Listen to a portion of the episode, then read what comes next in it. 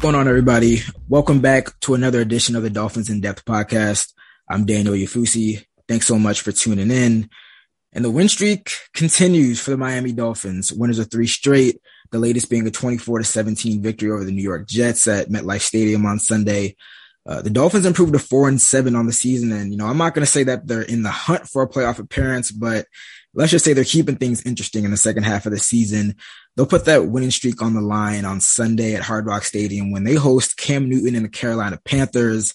It's going to be an interesting game. It's the first time that they'll be uh, facing Cam Newton since his release from the Patriots before the start of the season. And as you all know, he signed with his uh, original team, the Carolina Panthers, um, in the past few weeks. Um, they'll be making his second straight start, uh, third game.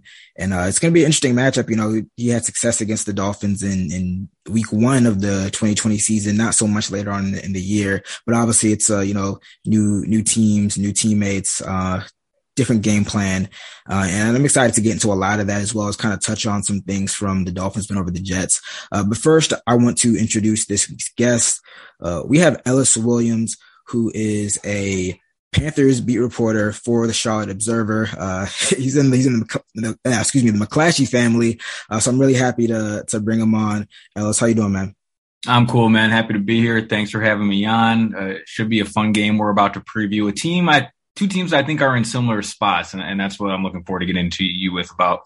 Yeah, yeah, most definitely. And and you know, for me personally, I'm sure you as well. I mean, in earlier in the season, I was kind of eyeing this matchup because of, you know, kind of the elephant in the room, the Deshaun Watson rumors. Um, these two teams, I mean, by all accounts, were the teams who were really most in on Deshaun Watson, kind of trying to see what it would take to pry him from the Texans where he still is, hasn't played all season. Um, it seems that by all reports, he only waived his no trade clause for the Dolphins. Um, you know, regardless, both neither team was able to get anything done. Um, but you know, they kind of move on and trying to solve the quarterback question in different ways. You know, the, the Dolphins with Tua Tagovailoa, the number five overall pick in the 2020 draft. And, and for a moment with the Panthers, it was, it was Sam Darnold. Um, had a pretty nice start, you know, with Matt Rhule up there. Um, kind of shaky as the season went on and obviously got hurt, which kind of opened the door for, for Cam Newton to make this reunion. Um, so I, I, do kind of find it interesting that both teams are kind of coming back and uh, facing each other, you know, in the midst of those Watson rumors that have kind of settled down. But I'm sure that once the season ends and we get to the offseason, that'll pick back up. Um, just curious for you, Alex, because I'm sure it's been, it's been a crazy couple, couple weeks for you. Um, you know, you're new to the beat, uh, coming mid season and, all of a sudden Cam Newton arrives. I mean, what first, first off, what can you kind of say about what that has been for you and really for the city? Yeah. So the return of Cam Newton was completely unexpected. Uh, when the trade deadline passed and it was revealed that Sam Darnold would be moved to IR, um, we peppered Matt Rhule at his, uh, would have been a Wednesday presser about quarterbacks they were going to bring in. And they did bring in a quarterback that day, but it was Matt Barkley from the Tennessee Titans practice squad yeah. uh, to back up PJ Walker because it looked like Sam wasn't going to be able to go. And Newton's name came up several times. Uh, clearly, Matt was playing his cards pretty close to the vest and being coy, not saying anything.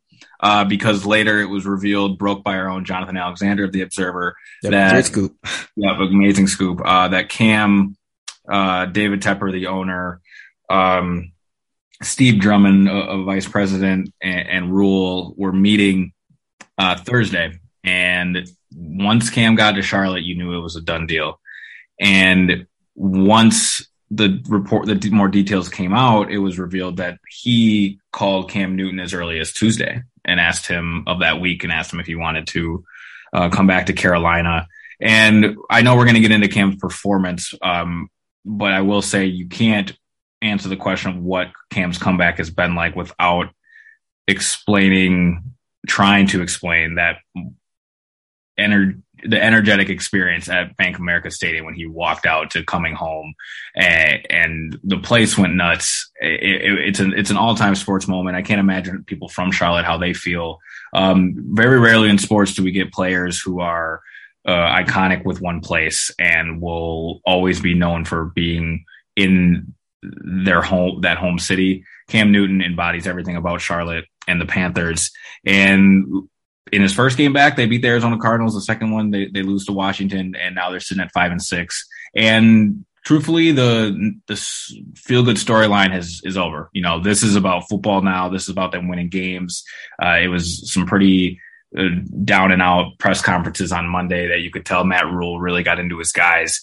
Um, and with that being said, it's it's time to like they were saying, it's time to look onto Miami because um, you know they have now put their eggs in the Cam Newton basket. Like you said, they were trying to get Deshaun Watson, not all that secretively it, it was funny watching the con- contradicting reports. Like, you know, is Christian McCaffrey in the deal? Is he not? yeah. Will Cam? It, will uh, excuse me? Will Deshaun Watson waive his no trade clause for Carolina? Reports were that it was only Miami, but then we got some sources here saying no, he would come to Carolina. So you know how this stuff works. People are yeah, just gonna, yeah. you know put out their side of it, and we move on. But you're right about one thing. Regardless of how this ends for either Miami or Carolina, they'll both be back in the Deshaun Watson rumor mill come February. Yeah, most definitely. And um, it, it kind of brings me to my next question, the next kind of topic. I mean, um, I guess kind of all eyes are on you know the the two quarterbacks at at you know the top of these matchups. Um, you know, Tua. Um, it's been a it's been a whirlwind one plus year years. You know, um, obviously coming off the hip injury in Alabama, starting on the bench, taking over for Fitzpatrick. Um, you know, they kind of catered this offense to him in, in year two, and it's, it's been you know rough sledding. You know, sidelined for three games because uh, of a rib injury, and then he has a fractured finger, which kind of sidelines him for like one and a half games um, until he kind of comes in Thursday night and saves the game, saves the uh, the day or saves the night. Really, mm-hmm. um, you know, I I think he's played really well. Um, especially, you know, given the circumstances. I keep on saying I think he's winning in spite of everything around him. Um, but of course, you know, when the opportunity presents itself to acquire a, a superstar quarterback, a franchise quarterback like Deshaun Watson, I mean, all bets are off. I mean, you can never you can never really tell what's going to happen there. And I think that it's almost, it might be a case for Tua of, um, it, it's not really more so about him. It's more so about Deshaun Watson and what he can present. You know, um, might not be about what his potential and what his future, his ceiling may be, but what you know you have in Deshaun Watson. And, and I'm curious from the other perspective, from the other side of things, um, you know, one, just how did you think Cam looked in that first start? And I mean, truly, is this something where this maybe be an audition for him being the, uh, I, I mean, I won't say the, the quarterback of the future because, you know, Cam is, I won't, you know, Cam's on the back half of his career, not, you know, the front half. Um, so do you kind of see this as a potential audition, at least to maybe start for this organization in 2022? It's a great question. The, the Panthers are in a bit of a quarterback purgatory, meaning they don't really have an answer outside of this year. And it doesn't really seem like they're thinking about much other than this year, which tends to get uh, general managers and head coaches in trouble uh, down the line. And, and I say that for this reason. They're still paying Teddy Bridgewater, quarterbacking in Denver, who was the quarterback for the Panthers last year, of course, about seven or eight million just to play in Denver. Uh, before even seeing Sam Darnold take a snap in a Panthers jersey, they picked up Sam Darnold's fifth year option for about 18 and a half million, uh, guaranteed in 2022. So regardless of what happens with Darnold, they're paying him 18 million in next year. Mm-hmm. And then you have Cam Newton, who they cut and replaced with Teddy Bridgewater, who then they replaced with Sam Darnold, which then gets them back to Newton. You see the carousel here, right? Yeah, yeah. It, it's maddening in a way. Uh, and uh, a good example, sometimes the grass isn't always greener, right? So I say all that. I set it up to say this. This quarterback room is going to get quite expensive if Cam Newton keeps playing well and ends up being the quarterback for 2022 because I don't know how you're going to be able to allocate. You know, if Cam demands 20 million, and pay him even, a lot too. Now, I mean, it was a, that was a pretty big deal he signed just to pretty much play like the final nine or so games of the season. Yeah, yeah, yeah, four and a half guaranteed upwards to 10 million with you know with Super Bowl clauses and all that. Yeah. Um, but they're paying him starter money, so they're going to have to do some cap gymnastics. I wonder if that means players on these one year deals that are making this defense special, Stephon Gilmore, Haason Reddick, how do those guys, how do they retain those players if they're caught up in this quarterback uh, controversy? But that is a way of getting to the point that Cam if you had to put a betting favorite on it, Cam Newton would be the favorite to be the 22 starter right now. They're going to look in the draft. They're going to explore all their options. Uh, but that is the drastic difference between Miami and Carolina right now is that it, Miami at least has a young guy that they're still building on and an asset they could flip in any situation. You're not flipping Cam Newton for much. Uh, the Panthers are, are though in the short term have a playmaking rejuvenated quarterback. They don't have a long term solution, and I'm not sure where it's going to come from. Yeah, and I want to touch back on something that you mentioned earlier that you know they're they're really just focused on the now. Um, I mean, is this what year is this for Matt Rhule? Is this second second second, second year? So Matt Rhule's in year two.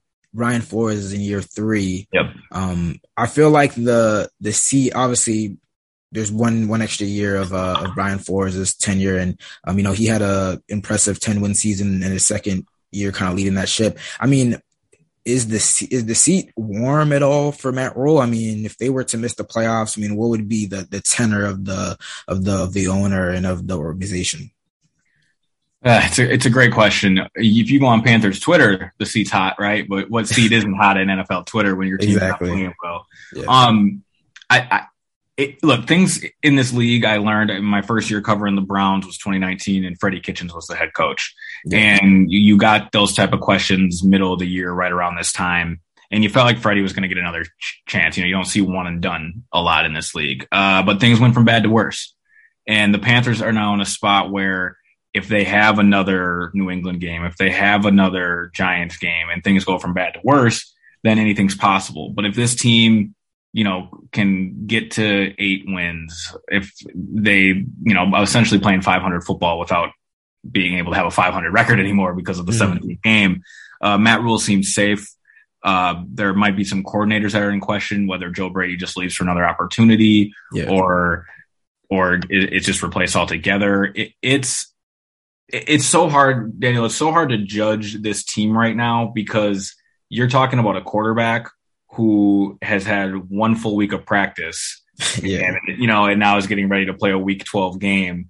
Um, they've really scrapped all their plans uh, from a X and O standpoint. Not that they've completely changed the playbook, but mm-hmm. you're starting from scratch, right, with a new quarterback. And you're starting from scratch from a leadership standpoint, too. I mean, Sam Darnold was a captain. He had a C on his chest. They're oh, wow. starting, yeah, they're starting center Matt Paradis tore his ACL uh, two weeks ago against New England, you know, he had a C on his chest. So now, you know, you're in a, with a team with a, a leader by his presence alone in Cam Newton, which then where's that put Matt Rhule? You know, your whole message changes from training camp to now. It's a lot of patchwork and a lot of times that can lead to you going down with your ship, but winning cures everything. And if they can string a couple together and be in the wild card hunt, They've got uh, four games left against division opponents. Tampa looks incredible, but Atlanta's going nowhere. New Orleans looks in flux. They have a chance to at least put another enough good taste in really the owner David Tepper's Tepper's discussion and get to year three. But that year three will start out hot, um, as you guys can relate with Brian Flores and how this year's been going for him. Yeah, it's, it's so, it's so crazy to me now. It's like you know, I even throughout the the losing streak for the Dolphins, which you know went up to seven. You know, I mean, by the time they reached four straight losses, you had people, you know, on Dolphins Twitter saying like putting out names for new head coaching candidates, yeah. and, it's like it's like we live in such a microwave society in terms yep. of everything that it's like if the quarterback isn't good um, halfway through the second year, if the coach isn't, you know, competing for Super Bowls in year two, it's almost like, hey, we gotta, we gotta, you know, jump ship and kind of start from scratch. And it's like I'm always I'm always I'd rather preach patience first um, and and maybe draw things out a little too long then just kind of get rid of uh, what you have at the first side of adversity.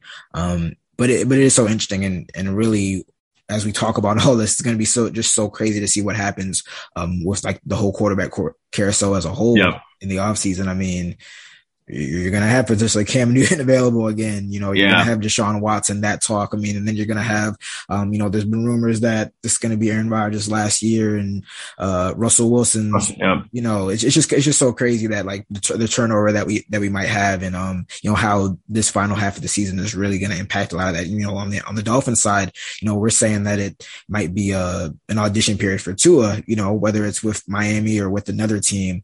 Um, so it's just funny to kind of look at it through those lenses and, you know, the Dolphins might not necessarily be competing for a playoff spot like the Panthers are, but you know they're they're competing for a lot in terms of guys you know keeping their jobs. And I think this this three game winning streak has done a lot to kind of uh maybe calm you know the owner Stephen Ross or you know the higher ups and and whatnot. So it's just going to be so interesting to see how this second half of the season plays out you know?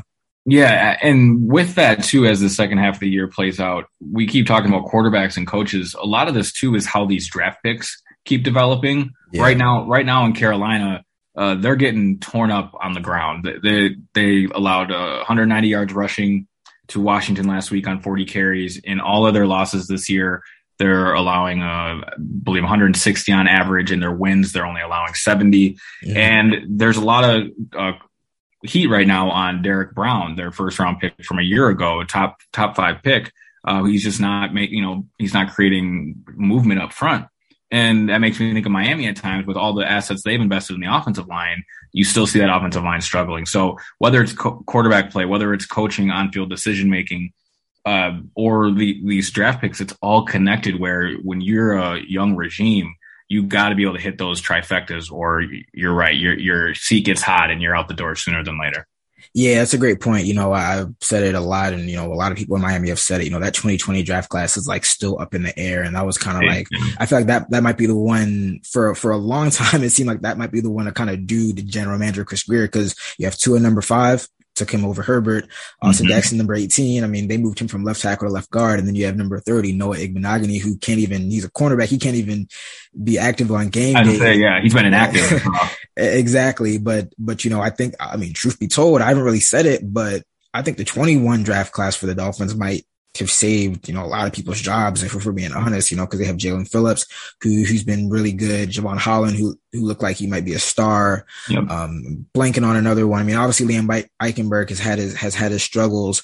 Um, but, you know, Jaylen Waddle is Waddle, you know, their top receiver. So I, I'm almost thinking that it might, it might kind of balance Yeah. things out. So of course, you know, so much has to come together. You know, you talk about quarterbacks and how they have an impact on on winning, but so much has to come together to put yourself in a position to be like a real competent organization and compete for those playoffs. You know, Yeah, and that's why this has been fun talking about these two teams with you. Like, Though it's NFC, AFC, uh, and you know Matt Rhule's a second year head coach, Flores a third year. These teams feel like in real similar spots. Like they're close, but they're not quite there. A- And this game Sunday is going to push one of the teams in that right direction. Yeah, I mean they're close in record too, four and seven Exactly. versus five and six. So, or it's going to be interesting to see what happens.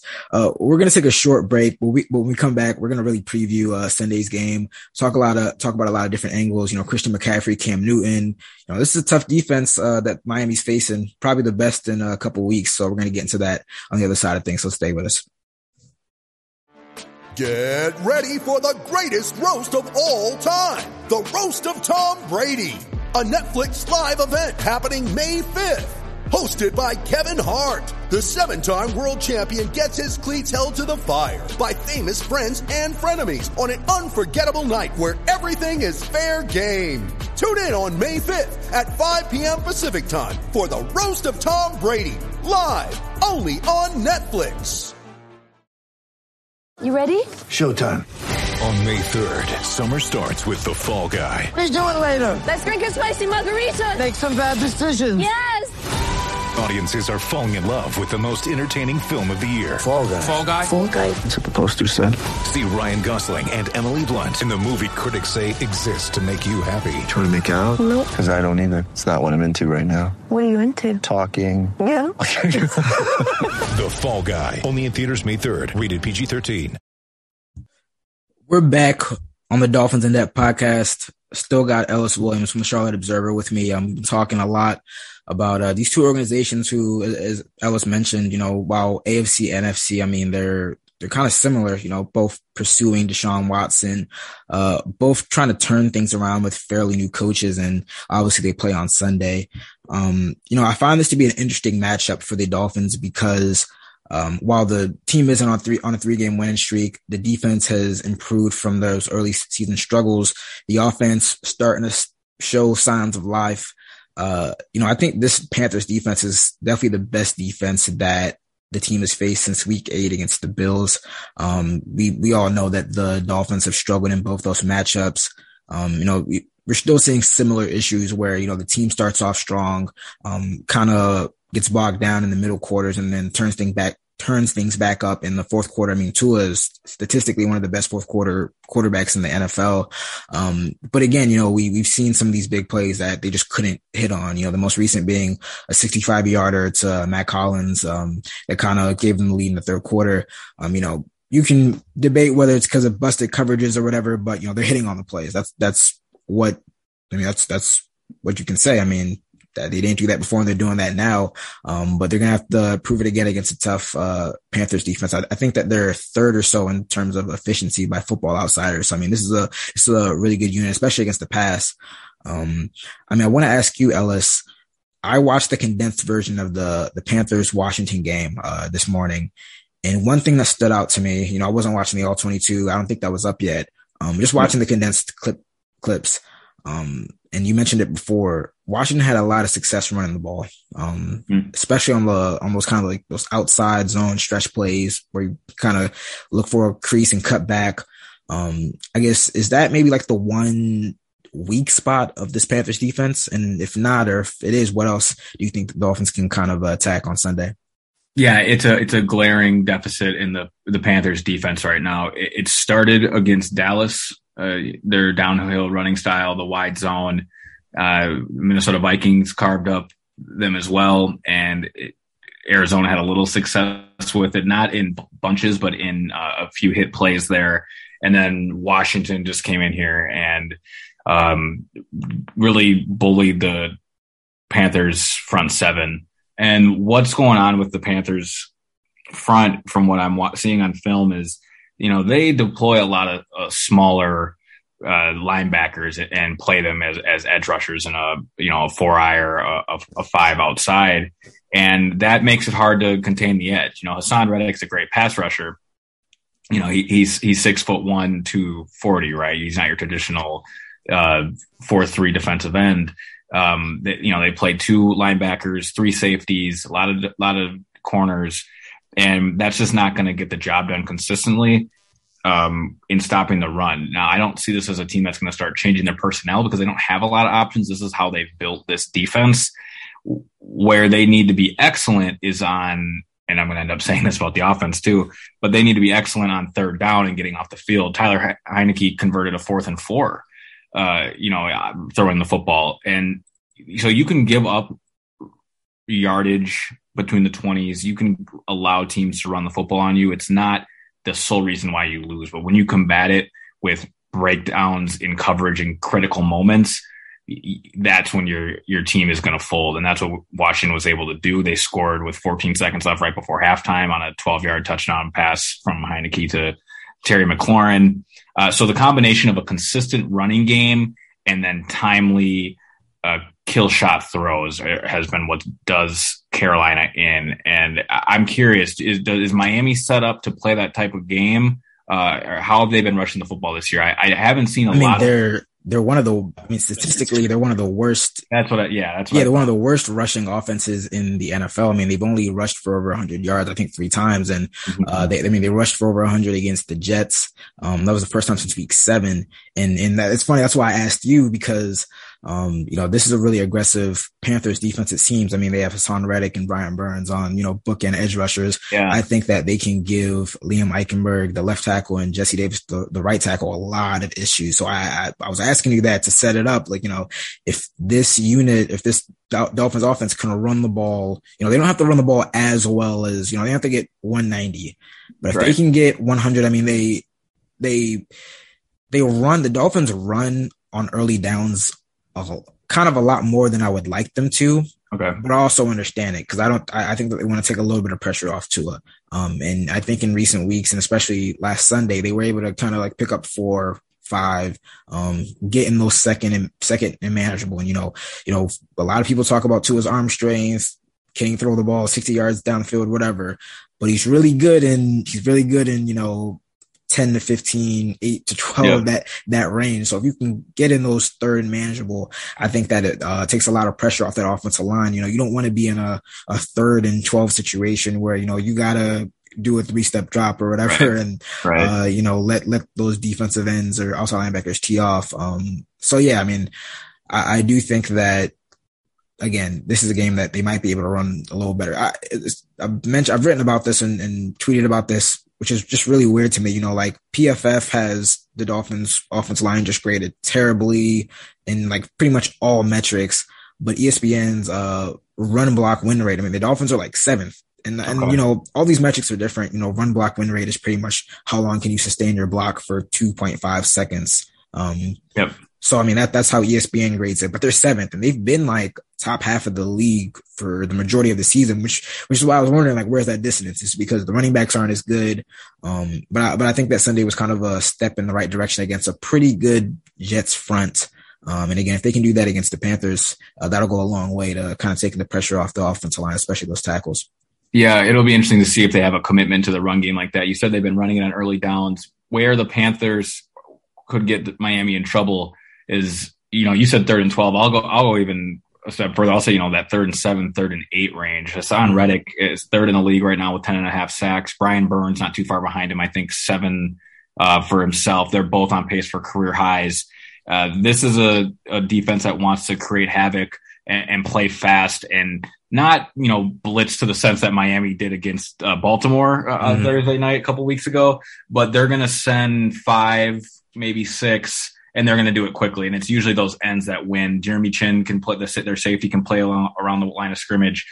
Um, so if you get them in a spot where, they can just start teeing off uh, on those young tackles, and you know then a turnover, you generate a turnover. Where, where this game's going to be completely different um, if those ends can start uh, getting after Tua, and then that's that's when really the Carolina is playing its best football. Yeah, I haven't looked up the metrics very recently, but I remember um, maybe a week, maybe two or three weeks ago, I saw some like graphic and it said it showed that Tua wasn't really like a, a crazy blitzed quarterback. And I thought that was surprising. Okay. Um, I, I, I mean, I guess that the the thought process by opposing defenses is, hey, we can get pressure with four because a lot of defenses have. Um, but I think it will be interesting to see how we kind of um, does in the face of that pressure and and you know that that blitzing. Um, you know, on the other side of things, when we're looking at the Dolphins defense uh, facing the Panthers offense and vice yep. versa, you know, early on, you, you know, way back when Cam signed with the Panthers, which obviously wasn't too long ago, yeah. um, I had I had a fan uh, comment on my tweet when I, I guess I said, you know, Cam's probably going to start, and he says hey, like we handled Lamar, Cam is to be nothing. And uh, I asked the defensive coordinator Josh Boyer about that. Um, you know, early, I guess it was Tuesday, Tuesday morning. I said, hey, you know, most people are to look at Cam and say, hey, the Dolphins were able to control Lamar Jackson, the best running quarterback in the game. Um, do you see any differences? And he said, hey, like, yeah, we're they do do some of the similar same QB runs, but they kind of dress it up a little different. You know, it's a little bit, uh, it looks a little different. Um, I personally don't think that this matchup really comes down to can the Dolphins contain Cam Newton. I think it's more so can they contain Christian McCaffrey? Because usually when he's healthy in the lineup, this offense kind of revolves around him. Um, and while Cam Newton might not be as dynamic a runner or even thrower as Lamar Jackson, I think that having Christian McCaffrey be in be in the backfield when you're doing those option runs, it's a lot more pressure on a defense as compared to when Lamar Jackson is doing it with like Devonta Freeman and Le'Veon Bell. Um, I guess what is the best way you would say to contain McCaffrey? Because I mean, they're gonna they're gonna they're gonna hand the ball off to him. They're gonna spread him out. He's gonna run routes out the backfield. I'm not sure there's any linebacker on the Dolphins defense that can stick with him. But I mean, how would you contain him if you were a DC? Yeah, Washington. Well, first of all, look, you're not going to contain him from a yardage standpoint. This guy goes over 100 yards from scrimmage in the first half, almost every game I've been to. Um, he is going to get his. You know, he's like a NBA scorer. You're going to accept his 20 points a night. What you can't let him beat you in are those situational moments when you do decide to blitz and he can really burn you and gash you. And that's why I would say that this matchup is completely different than Baltimore, Miami, because Lamar a lot of times back there was just going empty set, right? Yeah, and, yeah. You know, and he would just get teed off from the safeties blitzing and have no options. If he Cam will be back there with McCaffrey, and if you're going cover zero, man coverage across the board, and McCaffrey's in the backfield, you know, those angle routes, those Texas routes are going to be there all day. Mhm. And one on one, McCaffrey versus linebacker or safety is usually going to end well for McCaffrey. So what you do with McCaffrey is you try to have your defensive ends chip him when he starts his route. You, you see sometimes when he goes out on starts a route and the defensive end notices he's doing that, the defensive end will delay his rush and try to get a hand on McCaffrey and then continue his rush, which, you know, buys more time for the quarterback, but also delays the route that he gets out on. Um, and then you see a, a linebacker uh, covering him inside and you try to have a safety outside. Now that's in a perfect world. That's something you can't do every snap, which is why McCaffrey gets his. So McCaffrey has a chance to really be the, the complete difference maker in this game if Miami decides to come out and blitz heavy like that. If they're playing, you know, rush three, rush four, and dropping uh, six or seven, then this is going to be more on Cam Newton and his decision making, his intermediate passing, and the, the, the Panthers' ability to run the ball. They only ran the ball 20 times against Washington. Matt Rhule said after the game he wants to rush it upwards of 30. So this is this is again an offense that's still looking for an identity. I'm not sure exactly what form of the Panthers you're going to get. I just know that an all-out blitz against Cam Newton and Christian McCaffrey probably gives McCaffrey the advantage because of the one-on-one matchup. Yeah, and you know, even Xavier Howard said like like a couple days after that Thursday night game, somebody was asked him asked him um, you know, do you think you can do this for us this season? And he was like, heck no, you know. Uh, he was like, man, this is football. Like we can't just keep on teeing off on people. And, Yeah. And, you know, he's like, they're going to adjust. And when we saw that a little bit in Sunday's game where, you know, the Dolphins would show cover zero because, you know, they'll show cover zero and then they'll, you know, they'll drop they'll drop two. They actually rush like Yeah. four and then drop a couple guys, or they'll they'll rush five and still drop some guys. You know, they won't. They'll show cover zero, but not really. You know, play cover zero after the snap.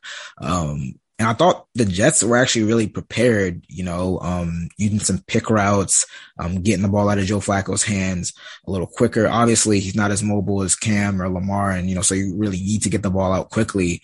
Um, but you know, I'm, I'm I'm even thinking of earlier in the Dolphins game. You know, they had some problems with Michael Carter just you know just on handoffs, you know, on on normal runs. Um, so I'm thinking of you know the way you know I, I what comes to mind is that touchdown catch that uh McCaffrey had. Um, Yep. you know, in the in the Washington, it was a great pass by by Cam and a, and a great route. You know, he just kind of it wasn't really a real route, but he just kind of leaked Went up the out. Yeah, yeah, And just right, Yeah. went right up the seam. And um, I'm not sure if they were if the Washington defense was in man or zone, but he just kind of got behind everybody and Cam just threaded it to him. Um, and I'm just thinking about the the mismatches that that's going to cause. Um, which is why I say, you know, it's it's not really about stopping Cam. It's about stopping Christian McCaffrey. You know, Cam didn't really. I mean, outside of his uh his touchdown, I mean, I don't think he really he didn't really break a a lot. You know, he had a, Mhm. had a couple couple runs here and there for a couple yards, but it was nothing. It was nothing crazy. You know. Yeah, the whole offense is lacking explosiveness right now. Cam had 10 carries, 46 yards, uh, you know, 4.6 average there, obviously. Um, he only had one pass deeper than 19 yards. That was a touchdown pass, right? That was a Yeah. touchdown pass. So a lot of this has been dink and duck.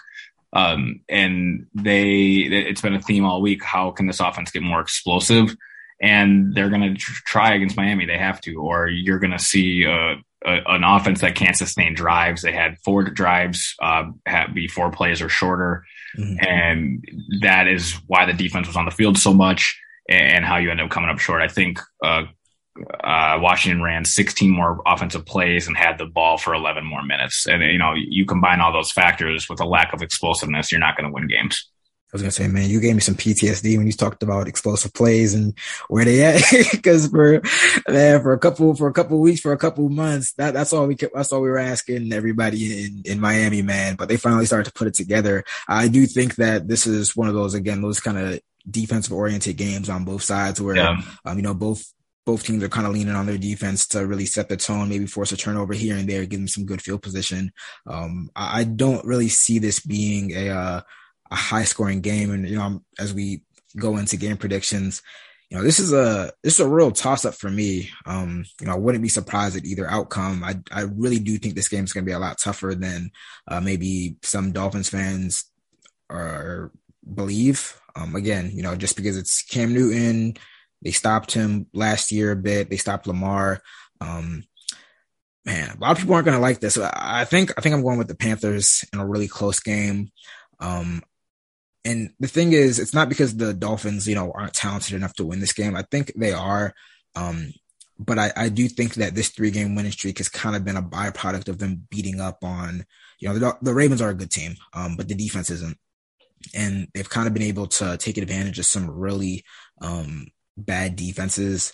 And, you know, if, if the Panthers have one or two busted coverages like we've seen the past couple weeks, then yeah, okay. And if they can generate a 50 yard pass play off that, then yeah, we might be able to, they might be able to put up some points, but this is still an offense that like struggles to break, break 24. I mean, they got scored 24 against the Jets, but um, you know, it, it, really took that entire game to get to 24. I mean, the offense scored 16 against the Ravens, and then they had the scoop and score by Xavier Howard. Um, and I just feel like I you know, it's not luck or anything. I just say, you know, eventually the ball doesn't roll your way. You know, the the ball kind of rolled their way, didn't roll their way for seven weeks. It's kind of rolled their way for three weeks. I think we do see, you know, the the market kind of correct, and uh, maybe the Panthers make one more play than the Dolphins do. How do you think this game plays out? You laid it out perfectly. These teams remain so similar in their trajectory in this season. Uh, just looking at the Dolphins' schedule, you know, if Miami can win this game, they've got a chance to string together some wins. Uh, they do. They do. You know, I see they got the Jets again, the Giants who just fired their offensive coordinator. It, it, the schedule gets soft. The Panthers, I'm worried about what they have in Week 13, and what they have in week 13 coming up after Miami is their bye week. And it's this seems like a team that is just needing their bye week desperately, not from a health standpoint, but to just recharge and get Cam Newton fully up to speed. And you talk about offense that can't generate a lot of points. Uh, the Panthers 21 against Washington, six against New England, 19 against Atlanta, three against the Giants. It might be first to 21 in this game. That's what I'm saying, right? Yeah. So uh, give me Carolina 21 20 in a, in a real close game. And like you said, it's just going to be one more play. I really don't have a, a great feel for this one. And it all becomes down to the, the quarterback that is going to be able to make a play at the end. And I don't know if that means Tua throwing it against this Panthers defense or Cam making something happen with his legs. I, I, I lean towards the Panthers and Cam just finding a way. They had a chance to win the game at the end against Washington and didn't. I think they learned from that and come out on top in Miami. Yeah, it really is a toss up. It really is. And, you know, we keep on saying these teams, two teams are different conferences, but they're so similar. Like, the, I mean, the Dolphins are on, on a three game winning streak. You know, if they win this game, um, I will actually entertain playoff hunt talk. I won't say playoff talk, but yeah. playoff hunt talk. Um, because I do think that they're going to beat the Giants and then beat the Jets after their bye. Um, and and like like you said, I mean, it's a it's an opportunity to kind of get back on the right track. You said that they have a bye coming up. You know, they another week for Cam to really get this uh get this system under his belt, and they could potentially maybe uh start to vie for a playoff spot. So I mean, this is a again, I mean, they're not in. Both teams aren't, you know, they're not solid playoff contenders. But I mean, this is a this is a really important game for both organizations right here. It is. It's going to decide which way the season goes. One one team's going to feel all their playoff hopes be dashed if they lose, and the other's going to feel like they're right back in it, and that's why they play the game, my man. Yeah, man, it sounds like you've been listening to the podcast. That's what I say that all the time. I say that's why we play the games. I like that. You might be listening. I like that. I'm just messing with you. But now it's definitely, you know, it's it's not very often you say a, a game between losing team two teams with losing records is interesting. But yeah, the storylines it's an abundance of storylines in this one. Uh, it's going to be an interesting game at Hard Rock Stadium on Sunday. Um, just curious, what's your uh, favorite Thanksgiving side? I mean, we got Thanksgiving coming up on Thursday. What's your what's your favorite side? I mean, I'm a macaroni and cheese guy. I know Matt Judon was just slandering it, but uh, what's your favorite? Yeah, I mean, I'm gonna be real basic here, but just load me up some mashed potatoes. Put all the you butter, like Bill Belichick. put all the butter in those, and, and just let me sit and marinate in that. Man, I, I will go any any sort of you know that creamy whip mashed potato, uh, where you still got the skins in there, mash it up all day. I, I'm, I'm here for that. And I, you know, you, the, the, mac and cheese is to die for too. I don't know how Judon could, could, talk about the mac and cheese like that. That was disappointing to see today. It really was. It really was. What okay. you? How about you? Now let's. say I like the mac and cheese. I uh like ham. Yeah, I like the, the canned cranberry sauce. You gotta gotta get canned. You know, you gotta have the ridges sure in there.